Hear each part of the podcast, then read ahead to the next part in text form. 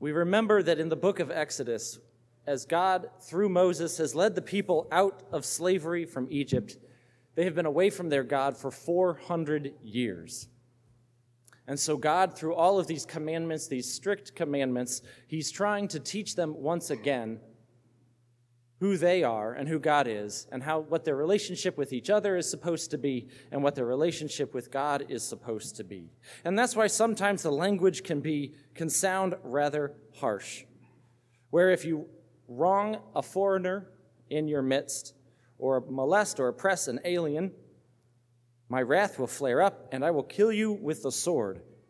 Then your own wives will be widows, and your children orphans. It's to get their attention because they've been whipped for 400 years, and so that's the language that they know. But it's a different story in the gospel in Jesus' time, and it's a different story after Jesus with Paul's letter to the Thessalonians. But they're all the same message. Are we going to treat our religion as a trick to trip other people up? That if we don't live by a very harsh and particular standard, we're going to judge others or are we going to treat our religion as a treat, as something that God wants us to have, something that can be life giving, that's supposed to be life giving? A small example is even when we come to Mass on Sunday, assuming you come on a Sunday, you know, all thing COVID notwithstanding, do you look at it as a treat, as a, I've prayed and I've done works of charity and I've done other things, and this is the cherry on top? The rest of the week has been the cake with the icing, but this is the cherry on top, and it's delicious, and I can rest. And God has given us the commandment to gather together on Sundays, to worship Him, and to be with one another? Or do I look at it as a burden? And if everything isn't exactly according to plan, and if it isn't over at the right time, and if we don't have the right responses, or somebody messes up, or somebody doesn't know they're supposed to be reading and it delays, or the priest has a terrible homily, well, then it's just, they're just terrible. We use it as a, ju- we use it as a measuring stick, and we use it as more of a trick rather than a treat, rather than understanding and going deeper that even with all of our human failings, even at Mass, God will use that to open up our hearts and open up the hearts of others to let His grace in, to come and change us, to allow the Word of God to be opened in a new way, hopefully, and to re- have that revealed to us, and then to have the gift of Himself, very life itself, very being itself, in the form of what looks like bread and wine. Do we look at that as something beautiful, or with our minds, our body language, the way we talk to our kids, the way we talk to our friends, and the way we think, do we look at it as more of a burden? The Thessalonians clearly saw it as a treat, saw it as something good, something that they wanted to live out, not because they were being whipped, not because they were being forced, but it was they loved it. They love the Lord, they love his commandments, they love what he's given to them.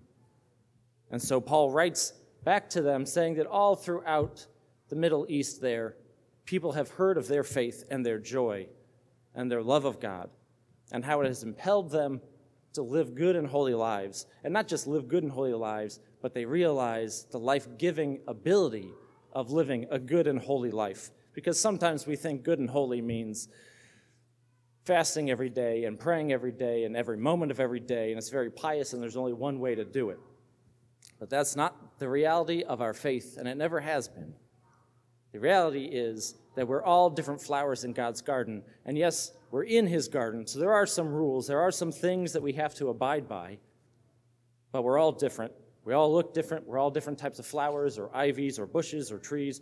We're all have a different relationship with God and have a different spirituality. And that's all good. And that's the way God made us.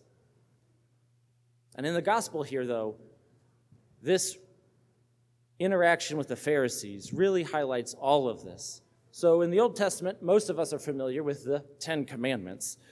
You may not know there are 603 other commandments that God gives to the people of Israel in the Old Testament, including what we read today in Exodus. Those are a couple of them.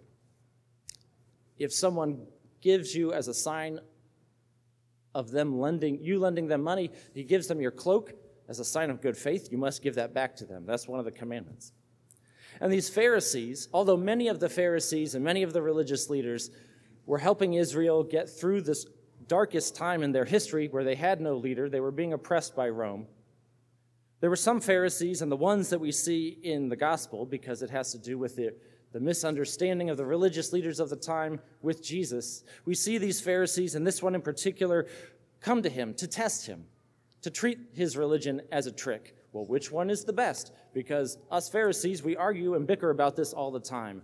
Which commandment of the 613 is the absolute most important one? And you can see how that would cause some problems. I mean, even today, we have issues, even in this church, not this church, in the Catholic Church and in this country, right? Is the right to life really the most preeminent moral issue in our country? Many people will say yes. Some people will say no. And so, even today, there's some bickering, some misunderstanding, some difference of opinions that can get very heated when it comes to these moral issues, when it comes to our religion. But Jesus cuts this aside and says, Look, I gave all of this to you. I gave these 613 commandments to you as a gift to give you life, not to bring you down, not for you to bicker over, but for you to live out and to live fully. I came so that you all could have life and have life abundantly. And the same is true, of course, for us. With the church, the fact that we have priests is a gift. The fact that we have Mass is a gift. The fact that we have all the devotions and miracles and spiritualities in our, in our Catholic life Ignatian spirituality, Augustinian spirituality, Franciscan spirituality, and on all the Eucharistic miracles, all the Marian apparitions. And yet we also still have some boundaries. You have to come to Mass, the four minimum ones, the four precepts of the church. Come to Mass on Sunday, again, COVID notwithstanding. Receive communion at least once a month, I mean, once a year in the Easter season, and for most of us in the U.S., that's not an issue. Go to confession at least once a year and provide for the needs of the church. Those are the four precepts, the four commands of the church to its people. And those, again, are the minimum. I'll tell everybody that if we want to live how Jesus wants these Pharisees to live and how the Thessalonians are living, confession on a more regular basis, on a monthly basis, is a good and holy thing. And I know it's a little difficult here at St. Chris because we only offer it on Saturdays for a half hour, which is Sometimes it's an inconvenient amount of time, inconvenient time. It's a very short amount of time. But there are other parishes, and again at St. John on Wednesdays and Fridays from noon to 1, I'm out there hearing confessions in the parking lot at the entrance to the prayer garden. But the idea is God speaks to us and has always spoken to humanity in language that we can understand. And in today's world, we need healing and mercy more than ever. And, so, and confession is the sacrament of primarily healing and mercy and forgiveness and returning to the Lord.